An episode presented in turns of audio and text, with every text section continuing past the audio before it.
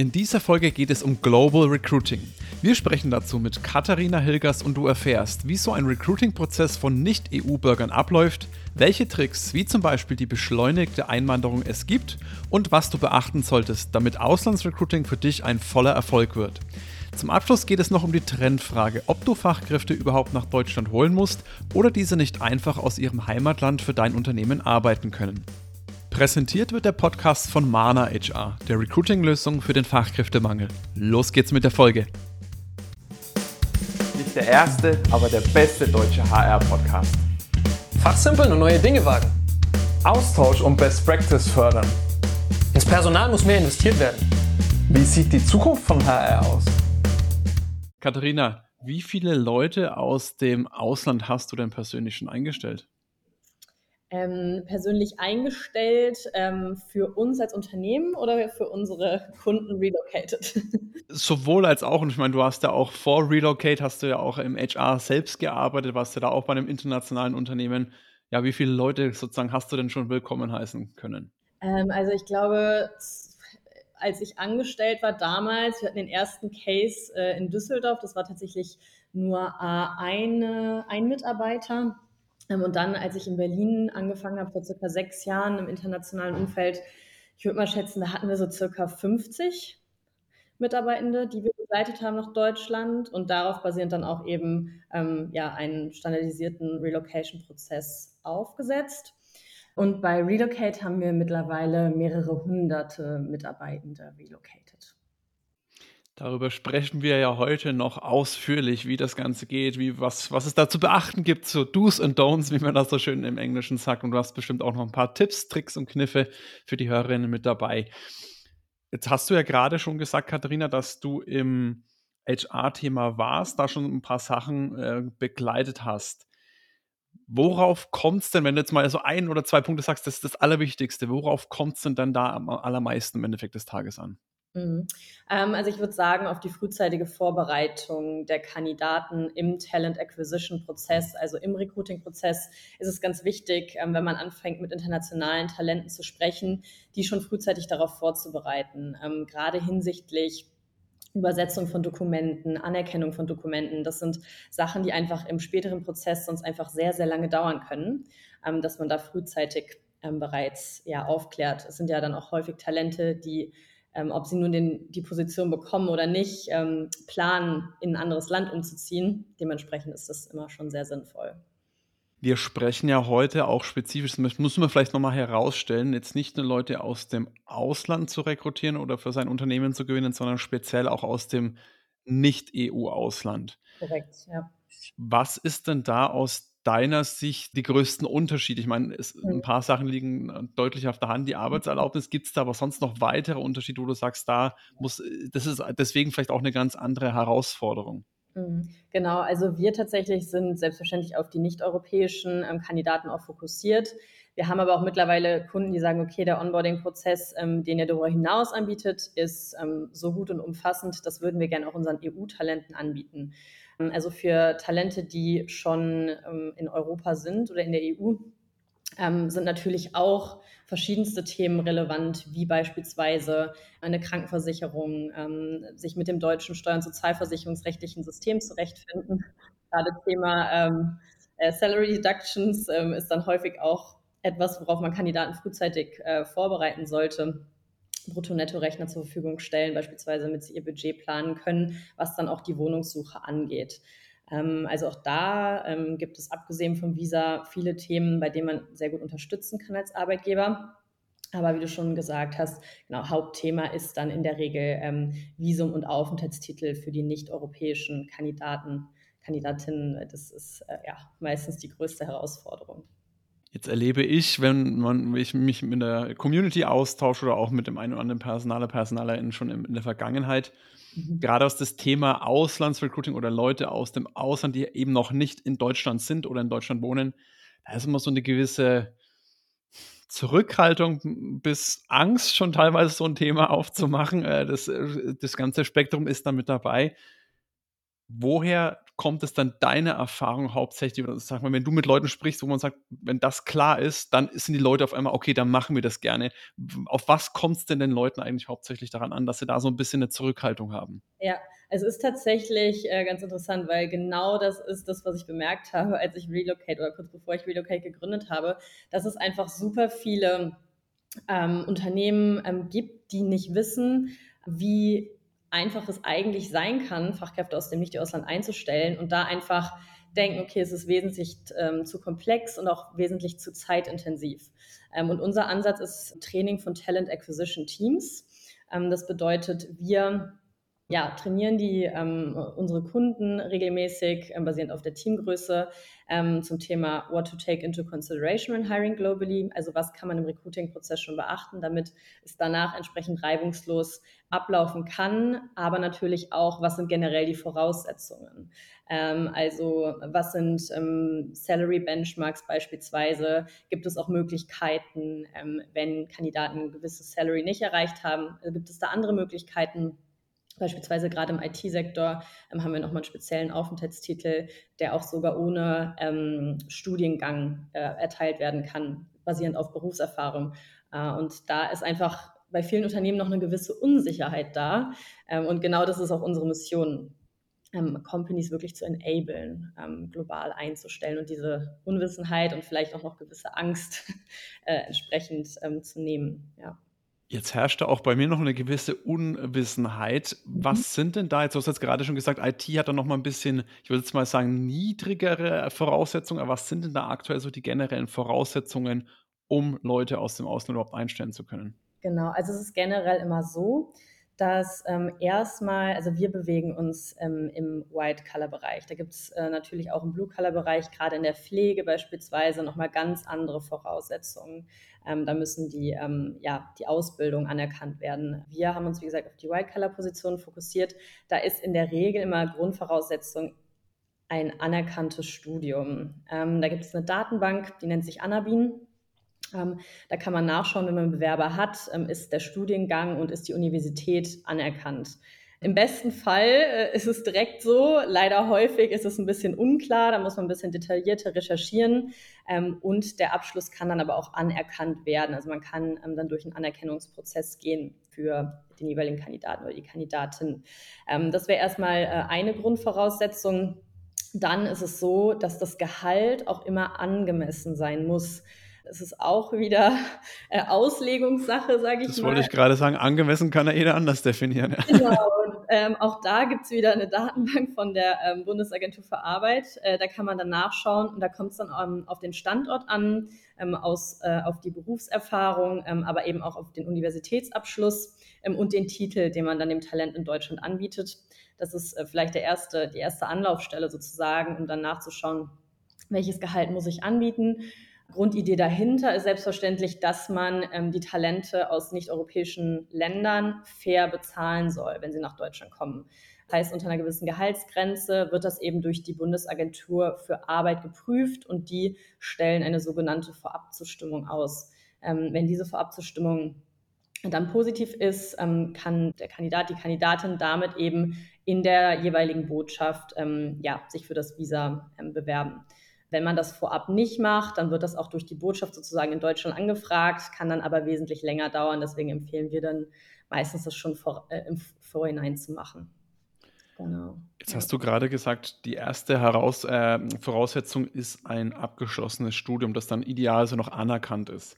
Genau. Fallen jetzt wirklich kategorisch alle Menschen, die kein Studium haben, da komplett raus? Ich denke jetzt zum Beispiel gerade mal in der Softwareentwicklung. Wir haben da vorhin im Vorgespräch schon mal das kurz angeschnitten. Ja. Das ist ja ein, ein, heißes Eisen oder da werden ja viele, viele Leute gesucht. Da gibt es, denke ich, auch viele Leute, die entwickeln schon seit Kindheitstagen, es sind da wirklich absolute Cracks und haben vielleicht einfach, weil sie vielleicht auch gar nicht mussten oder mussten vielleicht nicht EU-Ausland, man weiß ja nicht, das sind die Standards manchmal ein bisschen anders, vielleicht auch schon früher einfach Geld verdienen, wo man gesagt hat, hey, das ist keine Option. Ich kann ja. mit dem Wissen, mit dem Können bei mir jetzt im Land äh, schon mal sehr, sehr viel Geld und gutes Geld verdienen. Mhm. Ist das dann schon direkt das K.O.-Kriterium? Das heißt, wenn ich jetzt ein Recruiter, eine Recruiterin bin, jemand bewirbt sich aus dem Nicht-EU-Ausland, der hat kein Studium, ist das ja. schon K.O.? Äh, tatsächlich nicht. Also ähm, da gibt es auch eine ähm, Ausnahme, gerade für IT-Fachkräfte. Und zwar ist es so, wenn die absolut keinen ähm, Universitätsabschluss haben, keine anerkannte Ausbildung in dem Bereich, dann reichen tatsächlich auch drei Jahre Berufserfahrung in den letzten sieben Jahren. Ähm, diese müssen dann nachgewiesen werden durch die vorherigen Arbeitgeber, aber auch Auftraggeber reichen aus. Also wenn die beispielsweise selbstständig tätig waren in ihren jeweiligen Herkunftsländern, ähm, reichen da auch die Bestätigungen ähm, von ja, vorherigen Arbeitgebern oder Auftraggebern. Und da ähm, darauf basierend kann man dann ähm, einen IT, also einen ähm, Titel für IT-Fachkräfte beantragen. Ja, das ist auch möglich. Das geht aber nur bei IT oder gibt es da auch bei anderen Qualifikationen, sag ich mal, Spielraum? Ähm, es gibt einen sehr geringen Spielraum auch in anderen Bereichen. Ähm, das geht dann aber wirklich schon eher so ein bisschen in die Rechtsberatung. Ähm, hatten wir aber auch schon mal den Fall, dass es auch in einem anderen Bereich äh, in Ausnahmefällen geht, ist aber eher schwierig, muss ich sagen. Ja. Alles klar. Jetzt hast du ja gerade schon gesagt, dass die Behörden natürlich auch eine gewisse Rolle bei dem ganzen Prozess spielen. Mhm. Äh, du hast jetzt auch vorhin schon mal erwähnt, dass man idealerweise viele Sachen schon mal vorbereiten macht, damit dann der ganze Prozess schneller geht. Als wir vorher gesprochen hatten, hast du auch mal was von dem Stichwort beschleunigte Einwanderung mhm. erwähnt. Kannst du das mal äh, genauer erklären? Genau, das ist ähm, ja eine Anpassung im Fachkräfteeinwanderungsgesetz, ähm, ist im März 2020 in Kraft getreten. Und es ist so, das beschleunigte Fachkräfteeinwanderungsverfahren ist gedacht für Arbeitgeber in Deutschland, die eben ihre Talente schnellstmöglich hier vor Ort brauchen. Ähm, wenn man sich den regulären Prozess anschaut, um ein Visa zu beantragen, ist es so, dass ähm, ja, die Kandidaten im Heimatland bei der deutschen Botschaft den Antrag stellen. Ich habe eben schon gesagt, man kann das ähm, unter der Gehaltsgrenze der Blue Card beschleunigen, indem man schon mal bei der Bundesagentur für Arbeit in Deutschland die Vorabzustimmung anfragt. Nichtsdestotrotz ist eines der größten ähm, Bottlenecks äh, in der Regel, den Termin bei der deutschen Botschaft zu bekommen. Ja? Ähm, je nach Herkunftsland, also gerade auch ähm, nach Corona, haben sich da einfach die Wartezeiten ähm, aufgestaut, weil die Botschaften häufig geschlossen waren. Kann es da auch schon mal im schlimmsten Fall bis zu einem Jahr dauern, bis man einen Termin bekommt. Ähm, so lange kann selbstverständlich ähm, niemand hier in Deutschland warten ähm, auf die Talente. Und dementsprechend, ähm, ja, mit dem beschleunigten Fachkräfteeinwanderungsverfahren ist es so, dass der Prozess hier in Deutschland bei der Einwanderungsbehörde beginnt und nicht bei der Auslandsvertretung. Alles klar. Mhm. Mhm, genau. Und es ist so, dass man im Prinzip als Arbeitgeber alle Dokumente, die ähm, ja, Mitarbeiter oder Mitarbeiterinnen sonst im Heimatland einreichen müssten, hier in Deutschland einreicht. Ähm, dann werden die geprüft und sind alle Voraussetzungen gegeben, wird darauf basierend auch eine Vorabzustimmung ähm, erteilt. Das hört sich jetzt, oder das ist, führt manchmal zur Verwirrung, also nennt sich einfach auch Vorabzustimmung wie die Vorabzustimmung der Bundesagentur für Arbeit. Ähm, aber Vorabzustimmung für das beschleunigte Verfahren. Ähm, und sobald diese erteilt ist, gibt es eine gesetzliche Frist von drei Wochen, die die Auslandsvertretung einhalten muss, um dann eben den Termin zu vergeben zur Visaerteilung. Genau. Und das ist in einigen ähm, Fällen schon sehr sinnvoll. Man muss aber auch dazu sagen, dass ja auch die Behörden in Deutschland da manchmal leider Vorlaufzeiten haben. Es ist auch so, wenn man als Arbeitgeber ähm, beispielsweise ähm, das noch nie gemacht hat, dann muss erstmal ein Beratungsgespräch stattfinden ähm, mit der äh, Einwanderungsbehörde. Es muss ein Vertrag abgeschlossen werden. Also da sollte man auch schon frühzeitig vorbereiten, wenn man weiß, dass man regelmäßig Talente ähm, aus dem Ausland, nicht über Ausland nach Deutschland bringen möchte. Genau. Alles klar. Jetzt schon mal ganz kurz ein bisschen äh, weitergesprungen. Jetzt bin ich ein Arbeitgeber, hat, das hat funktioniert. Ich habe sozusagen eine, eine, Person, hat das Visum bekommen. Wie lange gilt dann eigentlich dieses Arbeitsvisum? Muss ich denn den gleichen Prozess, sage ich mal, nach einem Jahr oder nach einem halben Jahr oder nach drei Jahren oder wie, wie sieht denn das aus? Für wie lange ist dann die mhm. Person berechtigt, in Deutschland bzw. bei mir im Unternehmen zu arbeiten? Ja, sehr guter Punkt. Also die Visa ähm, sind zwischen zwei und zwölf Monaten gültig. Im beschleunigten Verfahren sollen sie eigentlich laut Gesetzgebung zwölf Monate gültig sein, ist leider auch nicht immer der Fall. Ähm, man muss sagen, dass die jeweiligen Botschaften ja, Gesetzeslagen teilweise einfach äh, verschieden auslegen. Ähm, deswegen immer zwei bis zwölf Monate, was bedeutet, dass ähm, der Mitarbeiter die Mitarbeiterin Zeit hat, ähm, innerhalb dieser Zeit einzureisen nach Deutschland. Ähm, kann dann sofort die Arbeit aufnehmen es ist dann aber so, dass das Visum eben umgewandelt werden muss in eine Aufenthaltserlaubnis in Deutschland. Ähm, man muss sich aber keine Gedanken machen, wenn man jetzt jemanden hat, der mit einem Visum kommt, was nur zwei Monate gültig ist, ähm, dass derjenige dann oder diejenige nicht weiterarbeiten kann, sondern sobald man den Antrag in Deutschland einreicht, tritt eine sogenannte Fiktionsbescheinigung in Kraft. Ähm, und dann darf im Prinzip ähm, der Mitarbeiter, die Mitarbeiterin so lange weiterarbeiten, bis eben der Termin stattgefunden hat. Ja, und das reicht dann aus, wenn man als Arbeitgeber ähm, eine Bescheinigung hat, okay, ähm, der Antrag ist eingereicht. Alles klar. Und diese Arbeitserlaubnis gilt die dann unbefristet? Also kann die Person dann länger oder weil ich, frage auch mal aus, aus Eigeninteresse. Wir haben bei uns beim Manager auch jemanden, einen Entwickler, der gerade, das ist zwar schon, der schon deutlich viele Schritte weiter ist, auch schon länger hier, aber mhm. um seine Niederlassungserlaubnis sehr, ja. sehr stark kämpfen muss und gefühlt äh, die Behörden äh, bei uns hier in Nürnberg-Fürth im Raum ein bisschen anders agieren als zum Beispiel einen vergleichbaren Kollegen in München, der das ja. schon lange hat und mit ja. deutlich weniger Aufwand. Da, deswegen frage ich da auch mal aus der, in, in, aus der Ecke. Ja, sehr guter Punkt. Genau. Also es kommt darauf an, wenn der Arbeitsvertrag unbefristet ist, wird die ähm, Arbeitserlaubnis in der Regel für vier Jahre vergeben. Ähm, Wenn es ein befristeter Arbeitsvertrag ist, dann in der Regel bis zum Ende der Befristung plus circa drei Monate. Und genau, was du gerade schon angesprochen hast, ist die Niederlassungserlaubnis. Ähm, das ist ähm, ja ein unbefristeter Aufenthaltstitel, die, äh, der beantragt werden kann, sobald man eine gewisse Anzahl von Jahren äh, in die deutsche Rentenversicherung eingezahlt hat als Mitarbeiter oder Mitarbeiterin. Hier kommt es dann ein bisschen darauf an, ähm, was für einen Aufenthaltstitel man hat. Und da gibt es dann verschiedene ähm, verschiedene Monate oder Fristen, ähm, für die man eingezahlt haben muss, sozusagen. Also bei den Blue Card Holdern, es ist ja im Prinzip der Aufenthaltstitel für Hochqualifizierte, ähm, ist die Frist am geringsten und dann kommt es auch noch immer darauf an, äh, liegen Deutschkenntnisse vor oder eben noch nicht. Ja, es ist eine spannende Thematik, weil der Kollege wirklich sich größte Mühe gibt, Deutschkurse ohne Ende besucht hat, Zertifikate gesammelt hat und deswegen sehr, sehr spannende Sache jetzt können wir vielleicht, oder vielleicht der passende Zeitpunkt, mal drüber zu sprechen. Jetzt, es, es ist einfach und ich bin mir auch sicher, das geht bei sehr vielen Leuten reibungslos, sage ich mal, die ganze Nummer. Dennoch gibt es jetzt gerade durch, ich denke auch durch Corona so ein Stück weit losgetreten, ja, mehrere Entwicklungen, Trends, muss man überhaupt die ganzen Leute umziehen lassen? Kann man mhm. die nicht einfach remote in ihrem Land sitzen lassen und, was haben wir, remote beschäftigen? Oder sagen wir, es reicht, wenn du alle, weiß ich nicht, alle Vierteljahr einmal im Quartal vorbeikommst. Wie sieht es denn da aktuell aus? Was sind denn so die aktuellen Trends, die du da beobachtest? Ja, es ist ein sehr guter Punkt. Ähm, auch sehr relevant aktuell. Bei uns ist es so, ähm, also ich habe ja Relocate auch im März 2020, zwei Wochen vor Pandemiebeginn gegründet wir hatten schon die ersten ähm, Cases, waren schon im Prozess.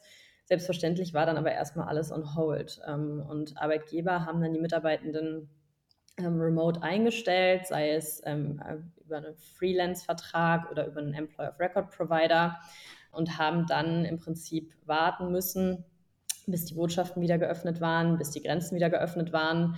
Ähm, und darauf basierend hat sich auch der Trend verschoben. Ja, es gibt einige Arbeitgeber, die sagen, okay, das hat sehr gut funktioniert, dass unsere Talente remote arbeiten. Wir ähm, bieten da auch die Möglichkeit äh, an, dass weiterhin die Talente remote beschäftigt sind.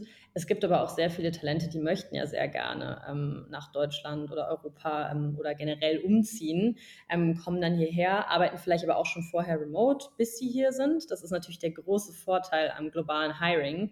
Man kann die Positionen wesentlich schneller besetzen, ähm, wenn man auf dem globalen Markt schaut. Also muss ich immer mal bedenken, wenn man ähm, in Deutschland jemanden sucht, ähm, ist das erstmal in der Regel ähm, zeitintensiver und dann gibt es noch Kündigungsfristen in Deutschland. In anderen Ländern ähm, sieht es teilweise ganz anders aus. Da können äh, Talente viel kurzfristiger kündigen. Das heißt, man kann einmal die Time to Hire ähm, äh, reducen. Sorry, dass ich manchmal ins Englische abrufe. Verkürzen, ja. ist der Sache geschuldet, dass wir fast nur Englisch sprechen. Ähm, und dann eben auch ähm, die Zeit, nach der man dann jemanden onboarden kann. Ähm, da gibt es vielleicht eine Kündigungsfrist von zwei Wochen. Dann kann man Talente remote onboarden, ähm, währenddessen den Relocation-Prozess starten. Ne? Dann parallel relocaten. Talente können hier vor Ort anfangen in Deutschland und der Trend geht definitiv ähm, zu einem äh, flexibleren Arbeiten hin. Also was wir jetzt häufig sehen, sind hybride Setups. Ähm, das mhm. Unternehmen sagen, genau, wie gesagt, erstmal Remote, ähm, dann Relocation und dann von hier im Prinzip ähm, ja, ein hybrides Setup anbieten. Es ist natürlich ja eine strategische, ähm, ein strategisches Thema, wo sich jedes Unternehmen selbst überlegen muss, macht es Sinn, komplett remote first zu sein ähm, oder komplett on-site oder eben auch ähm, ja, hybrid. Ähm, da sehen wir aktuell alle verschiedenen Modelle, ja. Ganz kurz, wenn dir unser Podcast gefällt, dann gebe uns jetzt eine gute Bewertung auf Spotify, Apple Podcast oder der Plattform deiner Wahl. Das hilft uns wirklich sehr und du unterstützt uns, noch mehr Reichweite zu bekommen. Danke und weiter geht's. Genau, da rennst du bei uns nämlich die offenen Türen ein der Thematik. Weil wir im Endeffekt, wir sind bei Mana äh, erstens haben wir zwei Monate nach dir gegründet. Lustig, ah ja, okay. Mai 2020. Ähm, und also mitten in der ersten Lockdown-Phase hier äh, mit, mit, der Pandemie. Ja. Und zweitens sind wir komplett remote. Wir hatten das vorher eh schon so geplant oder, oder mhm. angedacht, sage ich jetzt mal. Sind dann, die Pandemie hat das natürlich bestätigt, das Modell, sagen wir mal so. Mhm. Und sind jetzt tatsächlich auch immer, wir haben ein Office, sind da so einmal in der Woche im Schnitt. Mhm. Ähm, gehen, gehen wir rein, sind dann halt face-to-face, -face, ist ja auch immer, geht, geht remote natürlich doch ein bisschen was verloren, sage ich mal, an ja, der einen oder anderen Stelle. Mhm. Ähm, sind aber nach wie vor remote only und oder primary oder First oder wie auch immer. Remote First, ja, glaube ich, betiteln wir es immer. Remote First. Ja. Natürlich, wie, wie auch immer. Ich glaube, jeder weiß, was ich meine. Und da ist jetzt das, was du jetzt im Endeffekt gesagt hast, mit diesem, mit diesem Zwischen, dass man anfängt, remote zu arbeiten, schon mal nach dann zwei Wochen oder wie auch immer die Kündigungsfrist in dem jeweiligen Land oder wann derjenige dann anfangen kann. Und dann so, so einen fließenden Übergang nach Deutschland, wenn derjenige dann umziehen möchte. Wie ist es denn, wenn, wenn man jetzt, ich glaube, im EU Inland ist es ja relativ egal, sage ich mal. Ne? Da hast du einfach die Aufenthalts- bzw. die Arbeitserlaubnis, kannst dann arbeiten ja. innerhalb Europas. Korrigiere mich, wenn ich falsch liege. Und dann meine Frage, wie ist es, wenn es im EU-Ausland ist, sage ich mal. Muss derjenige dann hier gemeldet sein, dass er auch in Deutschland arbeiten darf? Oder wie, wie, weil das geht ja wahrscheinlich dann auch nicht innerhalb von zwei Wochen, dass jemand dann auf einmal hier eingestellt werden kann, oder? Ähm, genau, also man muss immer differenzieren, ist jemand in Deutschland eingestellt oder in einem anderen, ähm, in einem anderen Land? Dann nehmen wir mal uns, wir sind hier äh, Deutschland noch, mhm. noch national unterwegs. Äh, dementsprechend, wir haben jetzt keinen Standort in, weiß ich nicht, ja. Singapur oder mhm. Wo ja. auch immer. Ja, ja, ja. Ähm, es fällt nicht so ganz in unseren Bereich. Ich glaube, wenn ich es richtig verstanden habe, ist ähm, Mitarbeitende, die in Deutschland eingestellt sind, wie sind da die ähm, Möglichkeiten im Prinzip äh, remote aus dem Ausland zu arbeiten? Ist das richtig? Genau, exakt. Mhm. Quasi remote aus dem Ausland, ohne dass man jetzt über ja. Dienstleister und ja. Freelancer-Geschichten und so weiter, äh, weil mhm. dann brauchen die auch wieder irgendeine UG, ja. oder gut, in Deutschland ist eine UG, irgendein Unternehmenskonstrukt bei sich dann quasi, beziehungsweise müssten halt hier irgendwie in irgendeiner Form ja. und Farbe genau. ja, also, wohnhaft sein oder wie ist das? Mhm, also da genau, da bin ich jetzt nicht so ganz tief drin im Thema, aber generell, äh, wenn jemand in Deutschland angestellt ist, muss er natürlich auch einen Wohnsitz in Deutschland haben ähm, und das Ge Gehalt sozusagen hier beziehen. Und dann ähm, gibt es eben diese 90-Tage-Regelung. Ähm, da kann man innerhalb der EU also 90 Tage lang aus dem nicht-europäischen, Entschuldigung, aus dem europäischen Ausland ähm, arbeiten. Und darüber hinaus, wenn man ins Ausland gehen möchte, ähm, muss man eine Arbeitserlaubnis haben, soweit ich das weiß. Aber wie gesagt, wir machen wirklich alles, was incoming ist nach Deutschland. Und wenn es dann jetzt wieder darum geht, äh, aus dem Ausland das, zu arbeiten. Das, das meinte ich tatsächlich auch, dass man, ja. also wir sind wie gesagt hier in Deutschland, ne, und wie man dann die, Deu die, die Talente vom Ausland quasi hier reinholt und dass ja. sie halt möglichst schnell einfach loslegen können dann so. am Ende des Tages, ja. weil darum Darum. Geht's ja, man sucht ja, ja. Verstehe. Also wirklich incoming, genau. Also das ist, ähm, wie ich eben erwähnt habe, sobald ähm, Sie einreisen mit dem Visum, das ist schon immer ein Visum zur Arbeitsaufnahme. Sie können dann sofort ähm, starten äh, in Deutschland. Was wichtig ist, ist einmal äh, vorab, dass äh, Krankenversicherung ähm, dass sie eine Krankenversicherung haben. Ähm, das ist aber auch so, dass das auch schon eine Voraussetzung für ein Visa ist. Man muss aber auch unterscheiden, mhm. es gibt auch Kandidaten, die können visafrei einreisen nach Deutschland, zum Beispiel aus dem UK, ähm, Australien, USA, ähm, Kanada etc. Die können dann nicht direkt hier arbeiten. Ähm, die müssen dann vor Ort einen Aufenthaltstitel beantragen. Aber alle, die wirklich mit einem Arbeitsvisum einreisen, können von Day One an sozusagen arbeiten, müssen aber auch schnellstmöglich ihren Wohnsitz registrieren.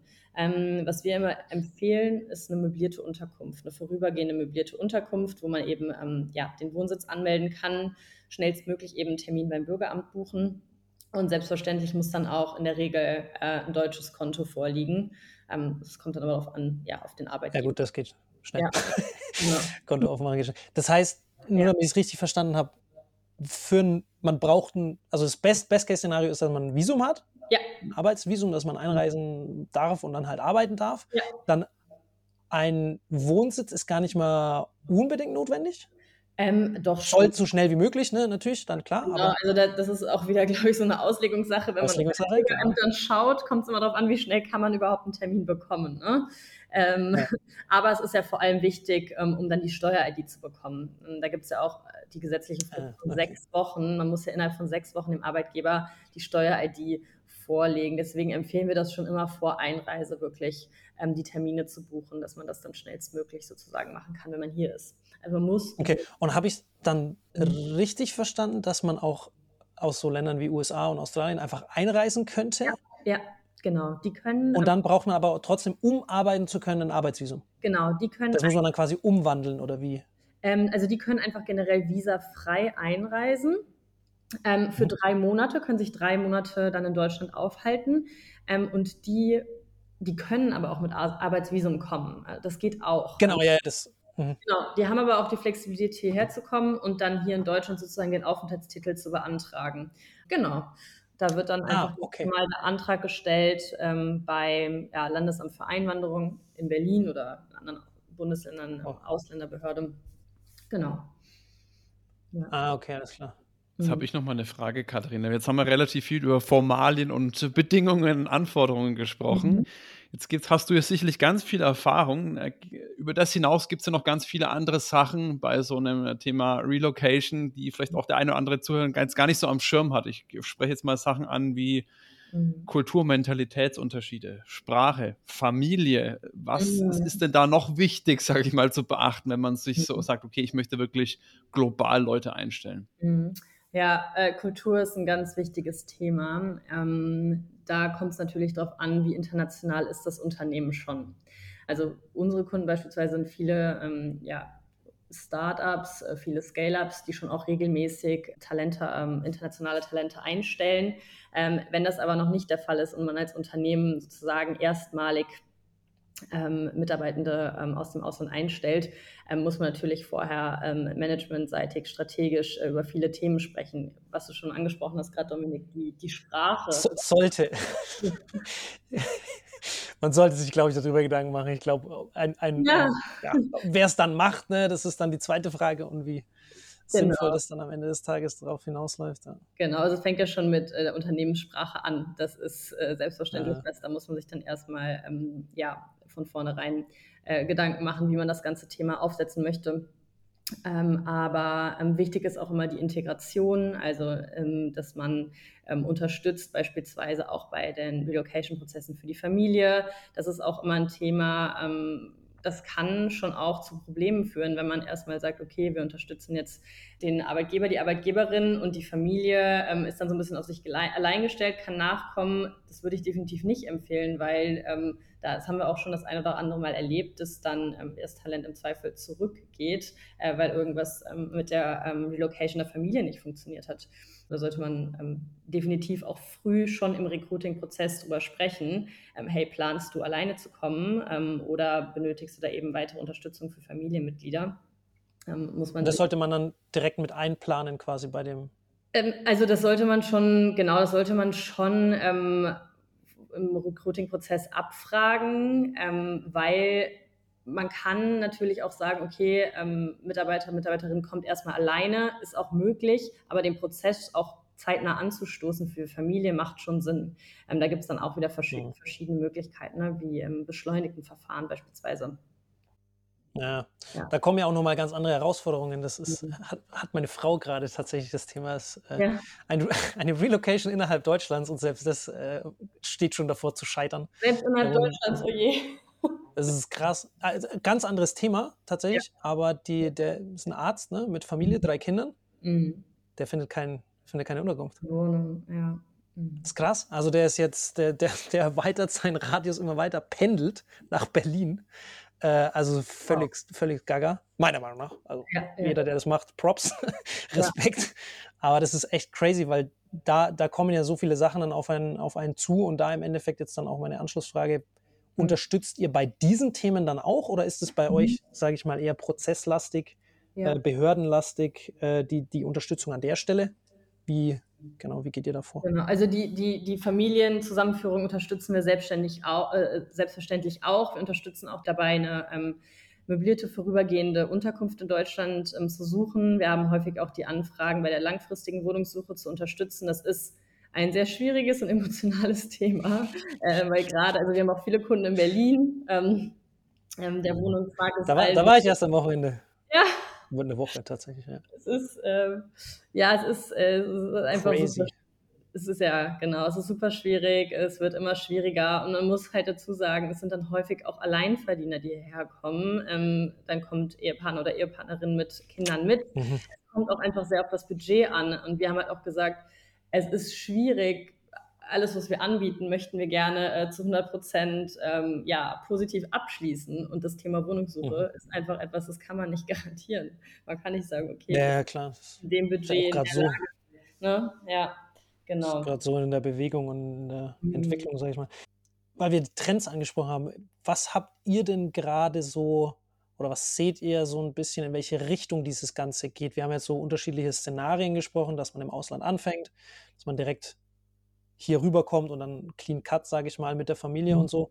Wie, mhm. wie entwickelt sich das Thema gerade? Gibt es da tatsächlich, sind da die mhm. Unternehmen eher im Ausland anfangen und dann eben den, den Prozess Step by mhm. Step durchzuführen oder wie, wie ja. bahnt sich da irgendwas an? Genau, also einige Unternehmen, die können aus Compliance-Gründen Mitarbeitende nicht aus dem EU-Ausland oder nicht EU-Ausland arbeiten lassen. Ähm, da geht es wirklich dann ähm, primär um die Relocation-Prozesse. Es gibt ähm, mhm. aber auch sehr viele Unternehmen, die remote first sind. Ähm, da sind wir natürlich nicht so sehr involviert, weil unsere Kunden ja, äh, Relocation mhm. unterstützen. Wir haben aber auch, das ist auch ein ganz interessantes Szenario, wir haben aber auch Anfragen, beispielsweise vor kurzem hatten wir ein Unternehmen aus El Salvador, die haben gesagt, okay, wir möchten unseren, ähm, einen unserer Managing Director, Manager Direktoren nach Deutschland schicken ähm, zur Marktrecherche. Wie können wir das am einfachsten machen? Und da arbeiten wir beispielsweise mit Employer of Record Providern zusammen. Die vergeben dann äh, hier in Deutschland einen Arbeitsvertrag. Ähm, das Unternehmen ähm, liest dann sozusagen den Mitarbeiter und darauf basierend können wir einen Aufenthaltstitel ähm, hier in Deutschland beantragen. Also es gibt da schon relativ viele Möglichkeiten auch für Remote-Optionen, aber wir sehen wirklich den Trend, Remote-Arbeiten, ähm, dann eben Relocation anbieten, umziehen und von hier aus dann im Prinzip äh, ein hybrides Setup anbieten.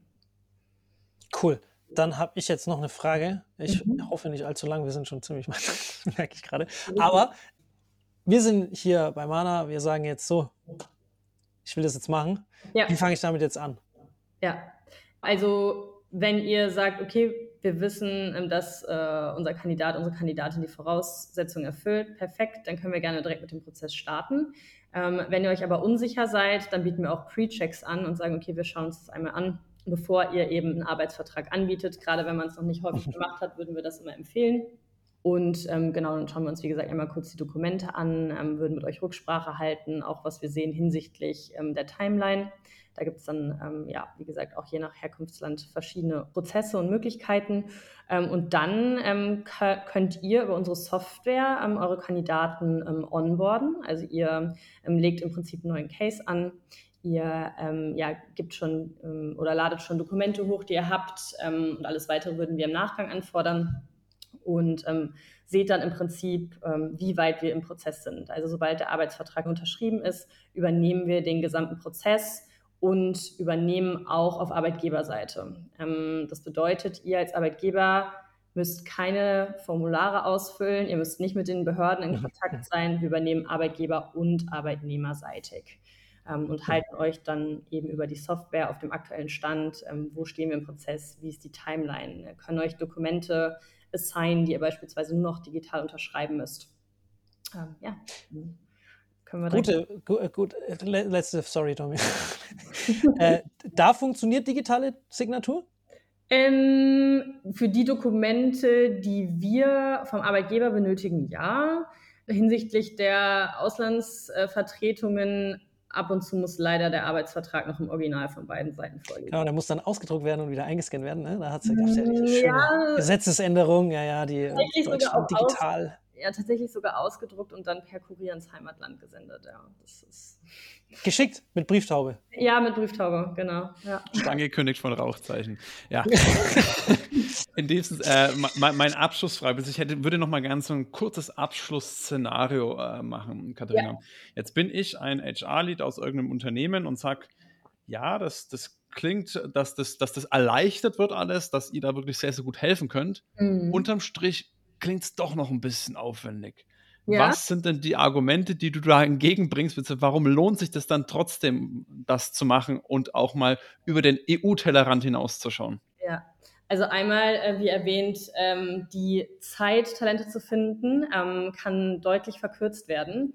Ähm, und auch unser Ansatz ist ja, dass wir genau diese Unsicherheiten in Unternehmen nehmen möchten. Das bedeutet, äh, meldet euch gerne bei uns. Ähm, wir bieten da kostenlose Erstgespräche an, ähm, auch Trainings für Talent Acquisition Teams, worauf man schon achten kann und wie gesagt auch Pre-Checks.